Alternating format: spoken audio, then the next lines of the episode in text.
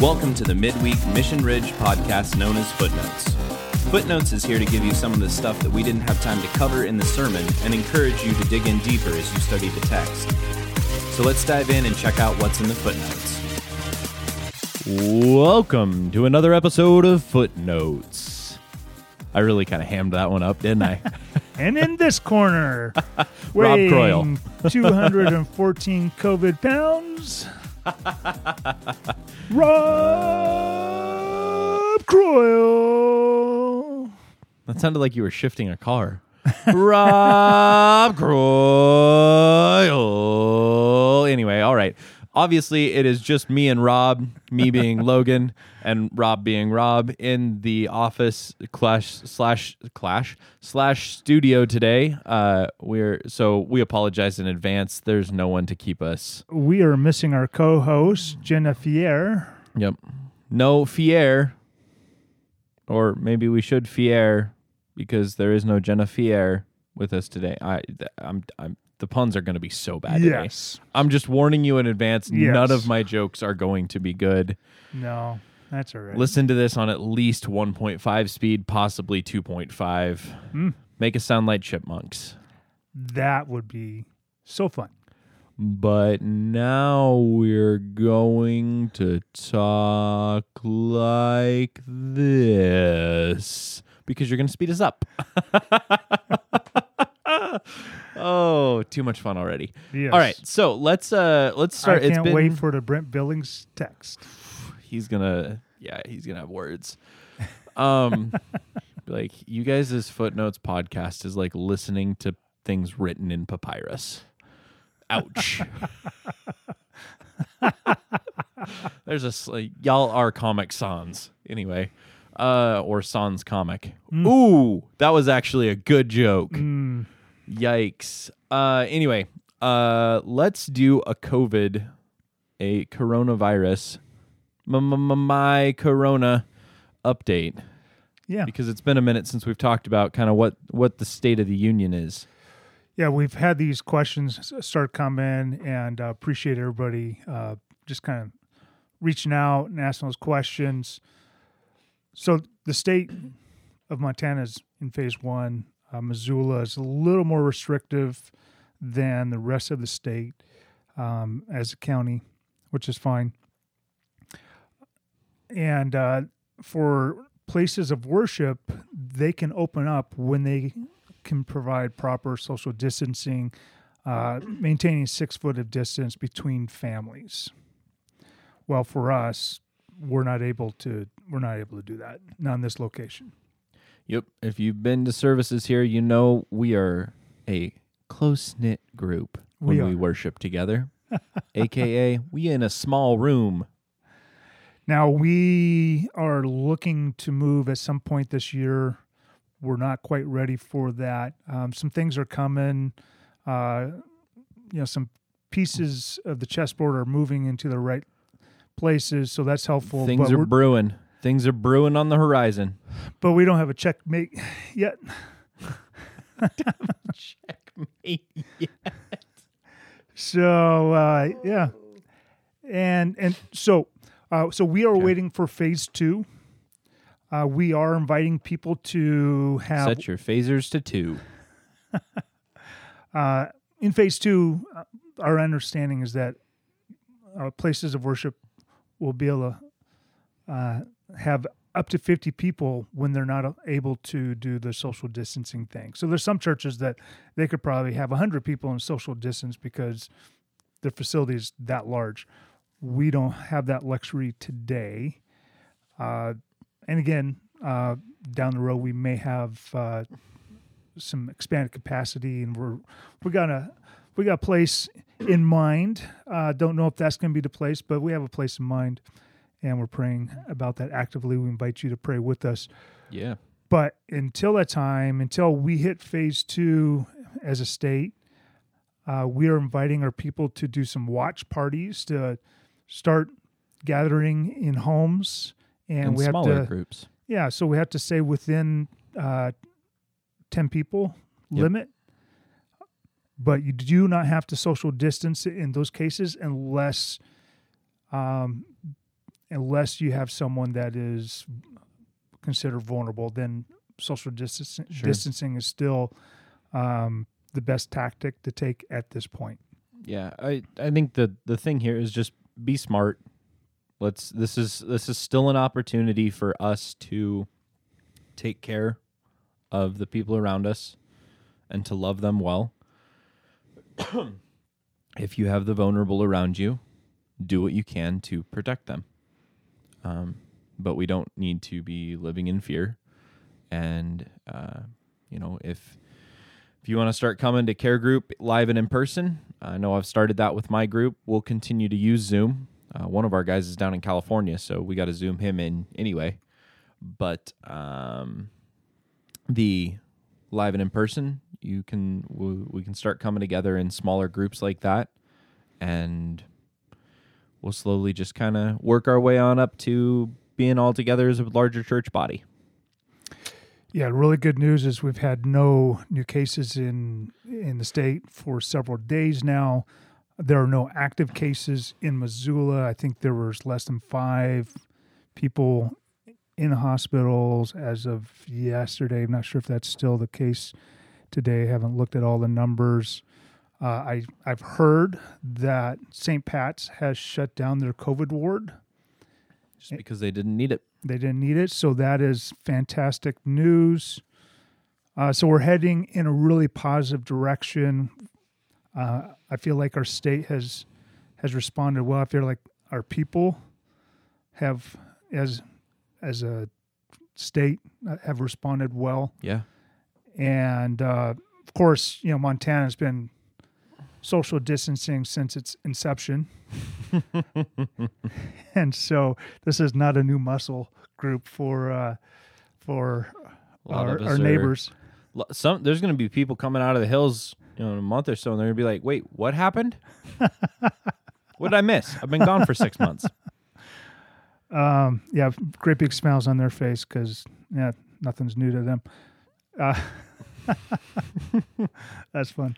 So at any rate, I, think we're heading in a good direction, and uh, we will just continue um, down this path together as a church. Um, I love that our people are starting to get together in small groups, and and we're just bridging that gap slowly but surely. And and I long for the day, long for the day when we can worship together.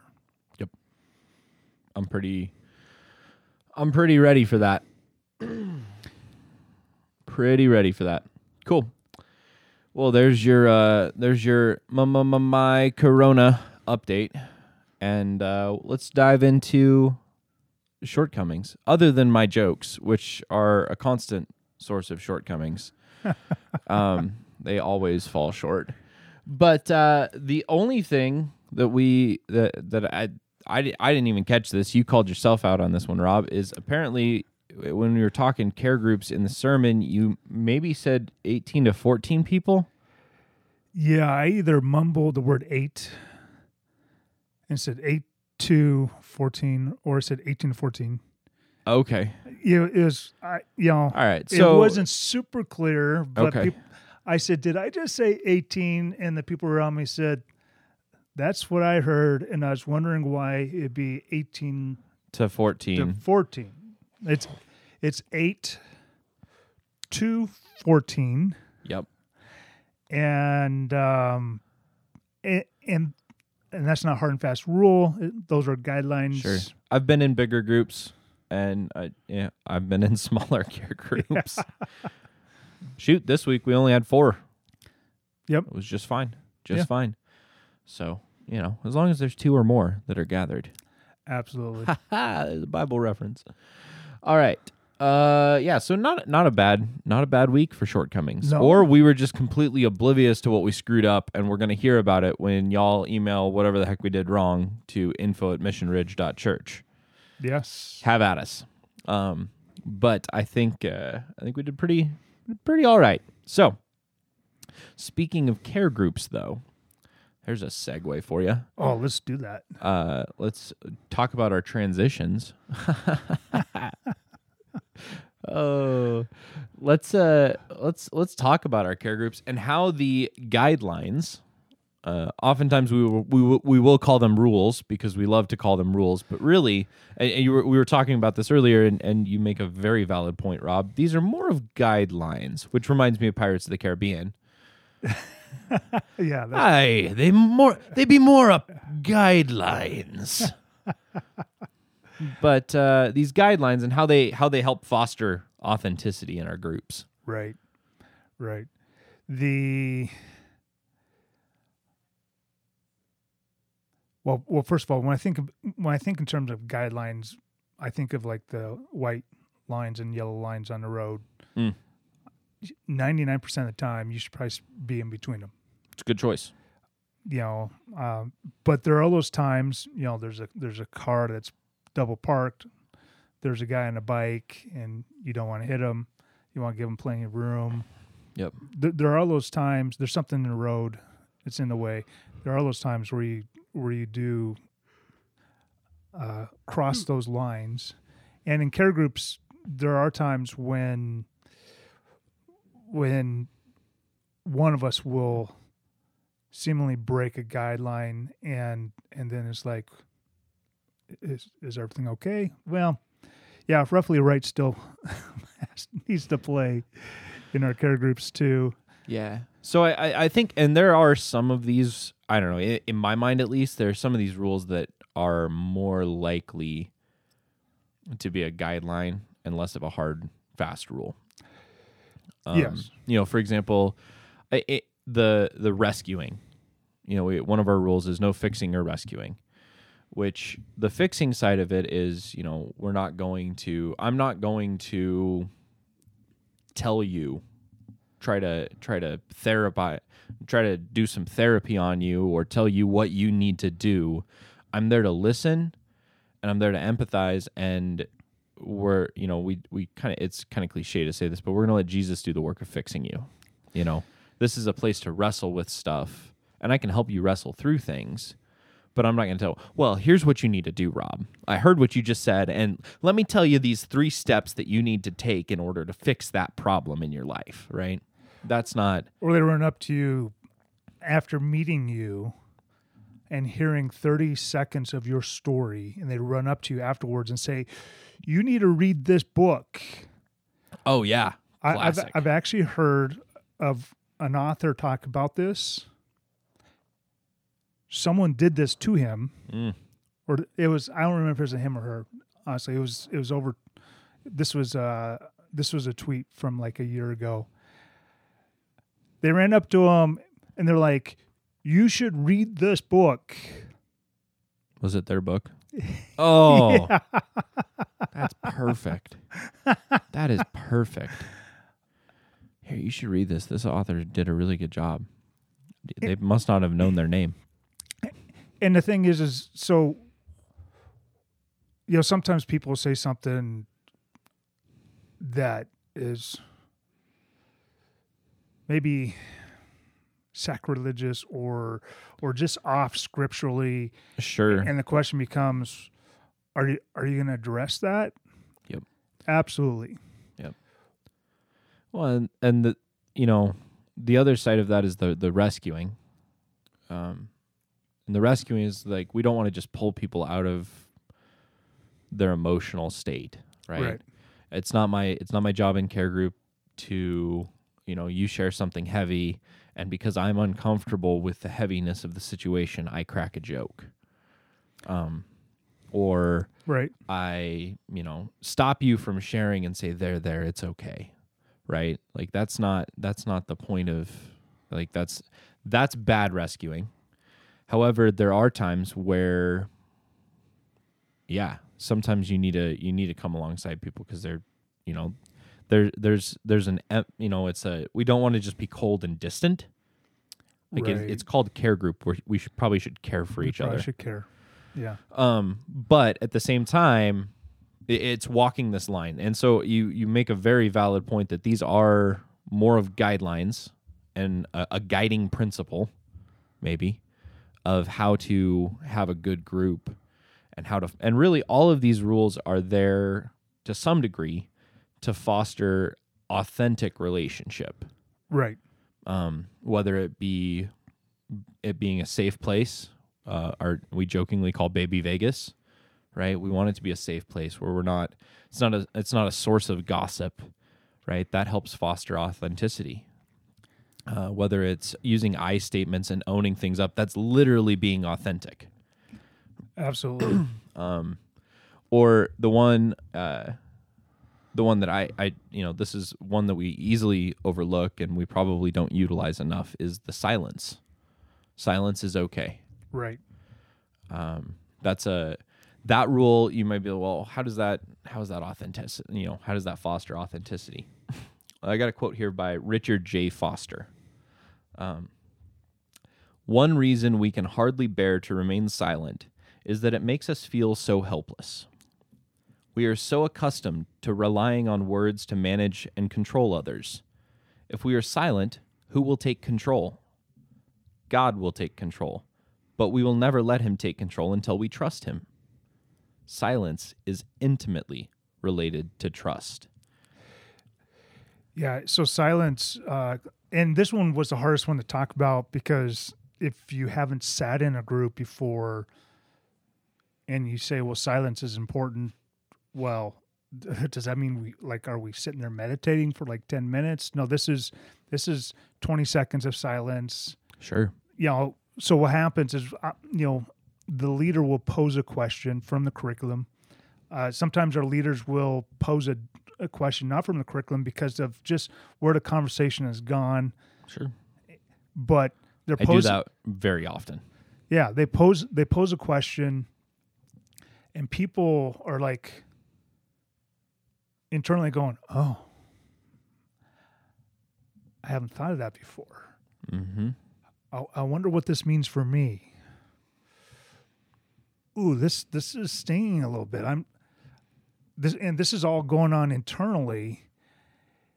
And I have watched people that um where this is a brand new muscle for them, allowing for silence. They they they're just this is not a familiar world or There, or a space for them. that can be incredibly uncomfortable.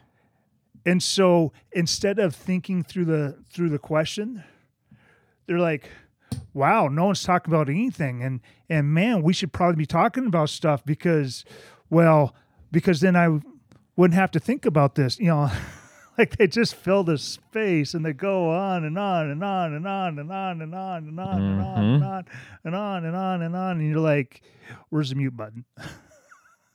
Yeah. So there's that side of it.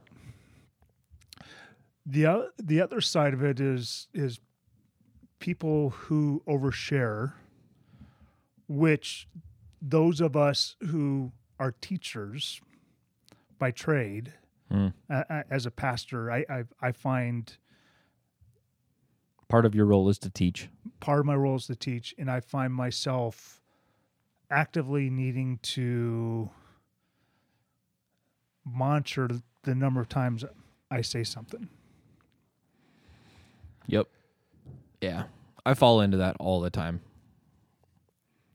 I'll get going and then I'm like, well, that was a diatribe. Good job, Logan. Yes. That was sarcasm for anyone who didn't catch that. And so sometimes, you know, we need to, um, and, and it's not that we don't have good things to say, mm-hmm. but God's Spirit is working in everybody in that group, presumably. I mean, there may be some people that don't, haven't totally connected to Christ, and, and so God's Spirit hasn't come upon them yet. But if everybody is a follower of Christ and the Spirit is upon them, just because they sit there silent more often than the other folks in the room doesn't mean God's Spirit isn't speaking through them. And if you give space for that, Yep.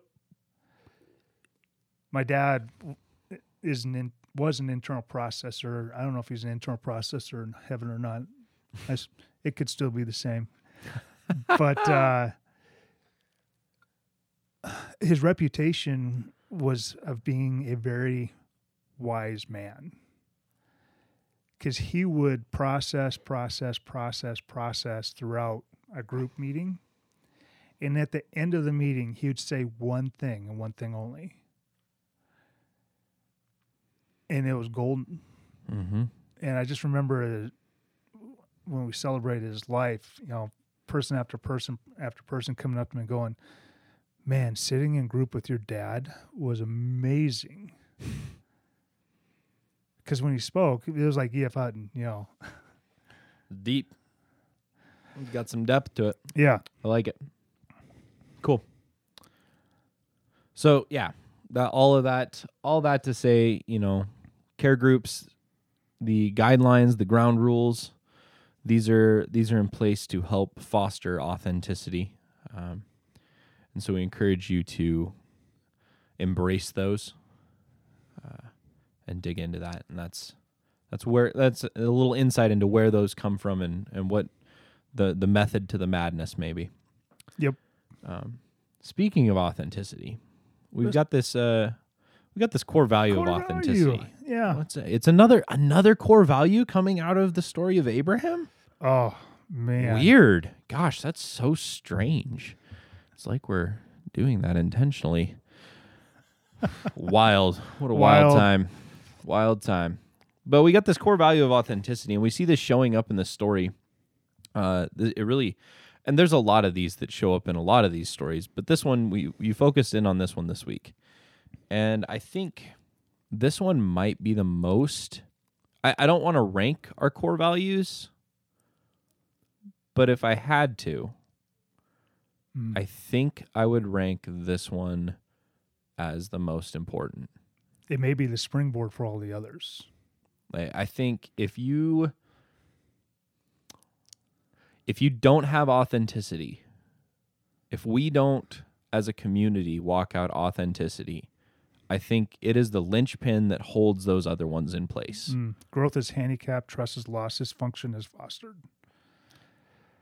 Raise your hand if you've seen growth, handicap, trust, loss, and dysfunction fostered within your church experience. Go ahead, raise your hand. Yep. Oh yeah, yeah. It's um, I think I think in terms of uh, you know someone talking years ago about experience. Someone someone saying I have twenty years experience. Well, is that twenty years of of growth experience, or is that one year of experience twenty times over? Uh, Like- no no growth, just sitting stagnant for 20 years Yeah, in the same Flat line. leveling out. Yeah. Yeah. So, Hmm. um, Yeah, this is and and this is something that we got to continually be growing in. You got to flex this muscle. Now we in our core values we we list verses that kind of highlight what we're talking about in First John one seven through nine. Tell me if you see Abraham uh, in this. It says, "But if we walk in the light as He is in the light, we have fellowship with one another, and the blood of Jesus, His Son, cleanses us from all sin." Mm. Do we see Abram just in his actions go? Ooh, I I can't do this. Yeah. Like you're gonna need to forgive me, God, because I'm gonna fail you. If we say we have no sin, we deceive ourselves, and the truth is not in us. Like Abram was not willing to say he was sinless. Mm-hmm. If we confess our sins, he is faithful and just to forgive us our sins and to cleanse us from all unrighteousness. And we we, we Something see, was counted towards counted to Abraham as righteousness, wasn't it? yeah Baited question. oh yeah. I mean, this is and and having fellowship with one another. Like, if we are not authentic, like if I go in a group and I hide the fact that my marriage is dying on the vine. Mm-hmm. And Logan's like, Rob, how you doing? I'm like, oh, we're good, man. Living the dream. You know, Living the dream. and then I go home and marriage is just dying on the vine. That is not fellowship. No. That's not deep relationship, that's fake. It's not authenticity. And it's there's not healthy. and there's not in a large group you may not share to that degree but when i sit down with logan later Sure. like there may there are some things that i'm not going to share in group i am going to share with logan in a Yeah. one-on-one environment there there are levels of of I I- you know we, we talked about maybe using a, a an image in the sermon. Um imagine with me uh concentric circles. Okay. So you've got maybe three or four circles like a bullseye a, a dartboard right? And the circles get smaller into the center. Yep. And in that center one, I think is intimacy, vulnerability, authenticity. These these are all terms that are all going to apply there. Um, this is between you and God, yep right? This That- is at the core of everything. You need to be able to be authentic with God. If you can't do that, then everything else is going to have dysfunction and not actually you won't you won't have roots. It won't grow from there. Um, so at the core is that, and then as you move out, the the circles, the amount of people in these circles is going to increase as you move further out, as you expand. And I would say it's probably not. I don't want to call it an inverse, like as you go further out and the number of people increases, the level of authenticity decreases. Because that's not quite right. I think the authenticity itself stays the same but the the content that you would be um that it's safe to share maybe. Um you you have to be intelligent about how you share various things in your life. Well and, and so if that if the care group is you know three rings out sure. that care group is going to be made of made up of people that uh, you have varying degrees of relationship with, and so your conversation should be respectful of that. Like trust has to be earned. absolutely When someone brand new comes to the group, it changes it changes how the group dynamic functions yeah. like it just takes time Now being an authentic person, like like Rob, how's your week? You know what? My week was tough. And I'm really wrestling through some things. Uh, in fact, Logan, you and I need to have a conversation later. That's that's authentic within a large group. Sure. And and you're you're not you're not oversharing because there is a flip side of this of where you you know people will say, "Well, I'm an open book," right?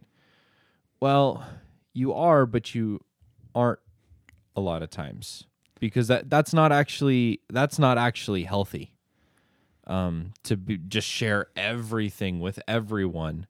Um, I think uh, if you if you get onto Facebook and you see uh, most of us probably have a friend or two that everything goes on there. And I think there's probably something in your mind, there's probably a little alarm bell that goes off and says, that's not there's something there's something off here. Yeah. That's not healthy. Yeah. Sharing with the entire world. So I think you can be. I think the point here is you can be authentic. Uh, As your example, you know, I've had a tough week and I'm wrestling through some stuff. You didn't give details, Yeah. right? You've still got some stuff that you're obviously holding that's not safe to share. You don't feel safe. Whether or not it is safe is irrelevant, really. You don't feel safe sharing that with the entire group, but you're still saying, like, I'm authentically where I'm at and the group then needs to say yeah that's okay and i'm not gonna i'm not gonna dig in and say oh well what what are you wrestling with or Right. maybe maybe i will ask that but you can then come back and say ah as leaders, if we look around the You know. group and we go, man, this group really has earned that person's trust. Like this is a conversation we should have sure we should have now. Uh, you know, the, it's an invitation to extend the invitation. Hey, uh, uh, you know that we love you. do you want to talk about that stuff Do you want to talk about this now? yep Because just because you are an authentic person doesn't mean that every conversation is easy. No, not at all. So So yeah, that's our core value. It's uh, it's super important to us as a leadership. Uh, we invite you to the degree that all of us embrace this mhm. is the degree that growth will either be enhanced or handicapped. Trust is either gained or lost, and dysfunction is either fostered or eliminated. exactly. Boom. So Like it. Well, let's dive into uh let's dive into some tasty footnote goodness. Mm. So one thing that popped into my mind here is in, in going through this blood path covenant story. yeah, This is this is not the first covenant that we have seen God make with mankind. right. Uh, you know, it was uh, a ways back, a wee bit ago, back in either January or February when we were going through Genesis and we saw Noah. And God made a covenant with Noah, right? We remember this with the bow in the clouds, and there was all sorts of chiasm stuff going on. And this was a Caesarian, no, suzerain, nailed it, suzerain vassal covenant that God created then. No Uh, babies were taken in yep. this covenant. No babies were taken. Oh, jeez. Just remembering that footnotes where I said it wrong the entire time. Uh, there's a shortcoming.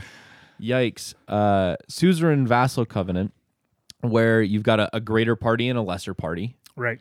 And if you, oh man, shoot, like in this covenant, this blood path covenant that God is making with Abram, there is a greater party and a lesser party. Yes, there is. Oh, all right, all right, all right. And in the Noah covenant, God does something a little weird. He flips he flips it around and he he points the bow, if you will. He points the bow, the rainbow, which when you think of a bow would be like a bow and arrow. He points that bow up at him, up into the sky, Right. almost saying like I'm going to take the punishment if you break like if this gets if this if this covenant gets shattered I'm going to take it on me. I got this one. Right. And what do we see again with Abram here? Oh shoot. He takes it on himself again. Yes. But there is one difference I will point out. In this one, there's the sign of the covenant that Abram that we're going to see that eventually we get this sign of the covenant which is circumcision. And Abram so God does give instead of him remembering the sign, the bow in the clouds, now he's giving a little bit more responsibility to the other party of the covenant, Yes. which is I I I just the the correlations between these are delicious. Which which just speaks to the longer your relationship with with God, the more He expects from you. Mm-hmm. and we will see that continue that theme continue and and I, it's no different with us with with with kids i mean you don't expect anything from an infant like it's it's a one way relationship i provide i provide i provide i provide you just be there and be cute Like you just be. you be and you and be cute like those like that's that's the whole expectation Thinking, baby starts crying. You had one job. Be cute. so and that's when i hand them off You had one job. Get it together. But as that parent child relationship changes, the child takes on roles and expectations and Mhm. responsibility and and as our relationship with God grows like like coming to Christ is is simple Christ is Christ has paved the path for you. It's a decision to accept who he is and what he's done and making him Lord of your life. From there on, the expectations they increase. They increase through relationship. And eventually it costs you everything. Yeah. Yeah. Yeah, discipleship, being a follower of Christ isn't cheap. No. No. I like it. I like it. I just I find that it's this is the second time that God is willing to intervene. That we're already seeing. We're already seeing this early in like if you look at the Bible, we are barely barely past the cover. And this is the second time we're already seeing maybe more than the second time. God willing to come down and meet people and willing to take on the punishment, so to speak Yeah. super cool. Yeah. Super good stuff there. Uh you left out a couple of verses on Sunday when we were we were going through the story and you skipped over I think it's uh verses 13 through 16 in the chapter. Yep. Uh and this was intentional. It wasn't um, well, I say like you skipped over or you you left out. Um it was intentional because it's uh, where God's talking about this odd little bit in the story, something about 400 years and slavery, and we're like, what is going on there? Yeah, it's it's actually going to be more important to this next week's conversation than this last week's conversation. But the verses are are this. Then the Lord said to Abram, Know for certain that your offspring will be sojourners. Now, that word sojourner sounds, Wanderer, uh, w- wanderer. Um, vagabond. It's uh, it could also be translated stranger Okay. or, or alien. Ah, um, alien may be the the best term for us to think of. So your offspring will be aliens, strangers in a land that is not theirs, and will be servants there, and they will be afflicted for four hundred years. so they're going to be foreigners in a land afflicted for 400 years as servants. Yep. Huh. Man, it'd be crazy if that came up later. Yeah. Uh, he, he goes on to say, But I'll bring judgment on the nation that they serve, and afterward they shall come out with great possessions. As for you, you shall go to your fathers in peace. You shall be buried in a good old age. And they shall come back here in the fourth generation, for the iniquity of the Amorites is not yet complete. Now, I invite you to remember that the first time Israel hears, hears these words, is at Mount Sinai. They are the ones that had come out of Exodus Boom. and they're hearing this prophecy that they've already lived out. Uh huh.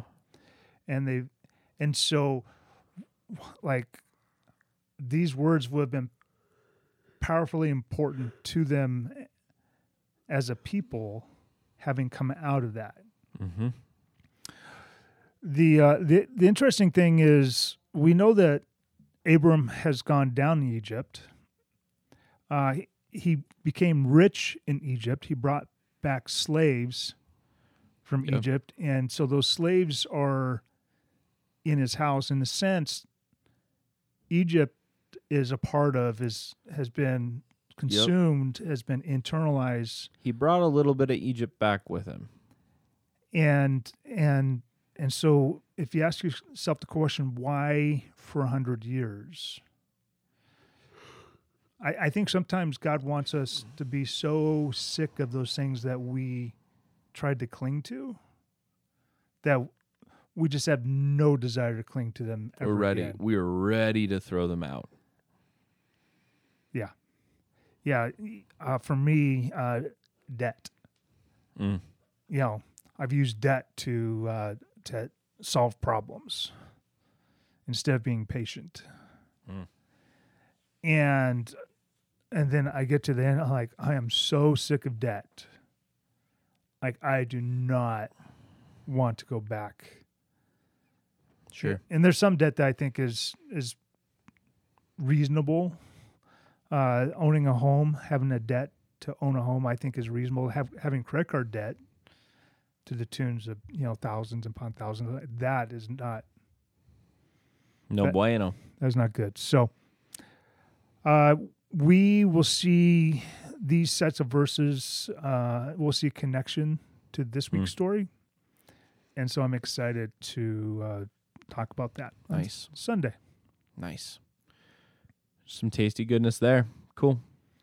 Let's uh oh, that last verse of that because of the Amorites. Mm. Read that for me again. And they shall come back here in the fourth generation, for the iniquity, the sin of the Amorites is not yet complete. That one, I'm just going to throw this out. Moment of authenticity. That verse bugs the heck out of me. Mm. Because when I hear that, when I hear, when I read that, when I hear that, when I look at that verse, what I see is the Amorites haven't become sinful enough, so they can't enter the land yet. Like God knows they're going to get worse, Yeah. but for some reason God wants to let them get worse before they're removed from the land like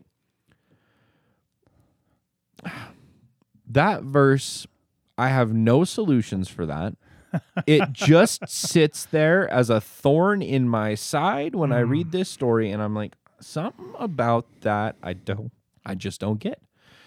It makes me go back and wrestle with it more, which maybe that's the that's not a bad thing. Yeah. I'll, I'll say this as a parent, sometimes you see your son or daughter heading down a path that's just not good. Mm. And you go, we're going to have to see how this plays out. Now, that's me as a parent with limited knowledge. Sure. I, yeah, I think one of the reasons why you're wrestling with this is because God's ha- God has unlimited knowledge. Yeah. Like God, he, he, he knows what's going to happen. Um, If you see this coming, what what what the heck? yeah, That's a toughie. That's a toughie. that is, yeah, that's a, It's just a, it's just that, and it's just an odd little like thrown in there right at the end. Just like here's a little whoop right there at the end. Whoop. I don't know. There you go. that's a fun noise. Welcome to the welcome to the mind of Logan. Jeez. To Mission Ridge. Oh my goodness. Hashtag COVID might be infecting our brains by I- now. I will say I I have noticed that when I do get into a conversation with somebody, um, and not that I don't love you, Rob, but usually it's somebody that I haven't been seeing a lot of recently. Oh, geez, yeah. Um, No offense, Dick. it, you know, none given, none taken. Good. Uh, when I do get into a conversation with somebody that I haven't seen for a while, or I, you know, it's it's a fresh person, we're going to be talking for a while. and I'm going to over talk, and silence can be thrown right out the window. The floodgates have been opened. I apologize to everyone that I am interacting with for the next however long I- I- because I, I've been a part of some conversations, and I I just knew that the person was unloading. Like they're they they've had they got five thousand words, and they haven't been able to speak fifty to someone new. yep, And, and so here comes four thousand nine hundred and fifty words, and I'm just sitting here, exactly. uh, just just being a good friend, just being on the other side of it, just going. I love you, man. oof, oof. It's Yeah, a thing. I- Yeah, it's a thing. no offense taken. There you go. Well, please, uh, please, someone, someone talk with Logan. help. Help, Help. him. I didn't realize I was such an extrovert. Oh, speaking Let's- of uh, barrenness of conversation, Oh, wow. That was almost a perfect transition. Yikes. Papyrus on the ears. Uh I think that's my new phrase. Papyrus to my ears. Oh man. Barrenness. Yeah, let's uh barrenness keeps popping up in these stories. So, like this yeah. is a thing. This is a driving force this in is this story. this What's is a- going on here? this is a powerful narrative, and and me talking about barrenness is is like me talking about the joys of giving birth. Like it's I'm in birth. That wasn't too bad. I just kind of stood there. it's uh, a My Like- hand was a little numb like afterwards, but this this is a mental exercise for me like i like for me to try to grasp what this means to someone yeah. I, I'll, I'll, I'll, I'll say this. One of my, a moment that still kind of haunts me is I asked a friend who was dealing with barrenness, trying Mm. to, they were seeing specialists, they were Doing everything they could. doing everything under the sun. Not my finest moment. I, I was looking at her, and she was holding her back in, in a way that women do when they're pregnant. Mm-hmm. And I was like excited. I'm like, oh man, I should have asked someone else. Oh, oh no. Yeah. Yeah. Oh, I see where this is going. I, I should have asked someone else. The oh. pain on her face when I asked her. Oh, foot meat mouth. Yeah. I could not find a, a hole to crawl into fast enough. Yikes. And so I that's as much as I know about this conversation. I know some people when it comes to Mother's Day, they cannot go through the church doors. Mm. It is a powerful powerful stigma, negative stigma within our and within our culture today and within the church world Sure. and it, you know because every every young married woman the question becomes well when are you having children?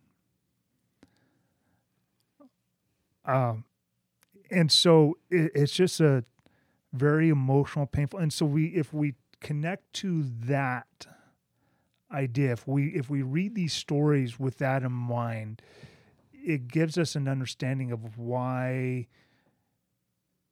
why Abram is so desperate to say to the Lord, How is it? Like, here's a husband looking at his wife, he sees her pain, and he's going, I don't understand why Mm-hmm.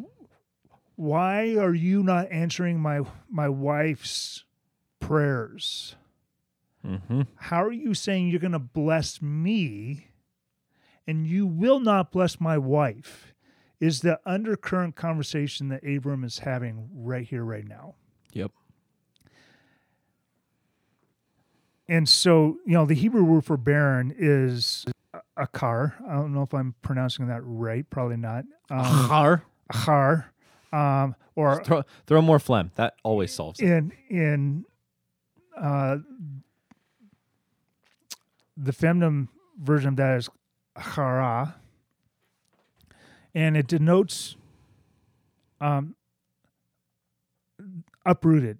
It's a sense of being torn away from the family stock and left to wither without progeny or successor. A similar important attached to the word uh, ariri, or I probably butchered that. It means buried, stripped, translated childless.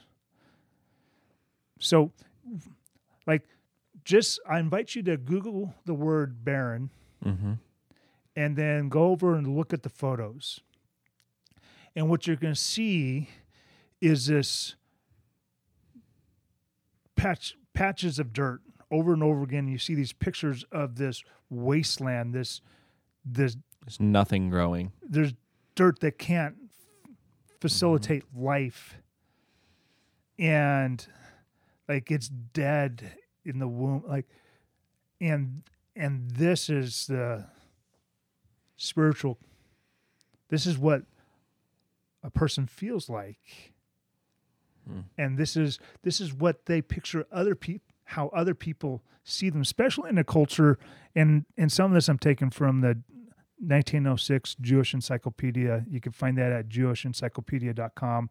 But says that a race that piously looked upon children as an as a as a heritage from the Lord, seeing in them sources of strength and as well as of blessing. Happy is the man that hath his quiver full of them.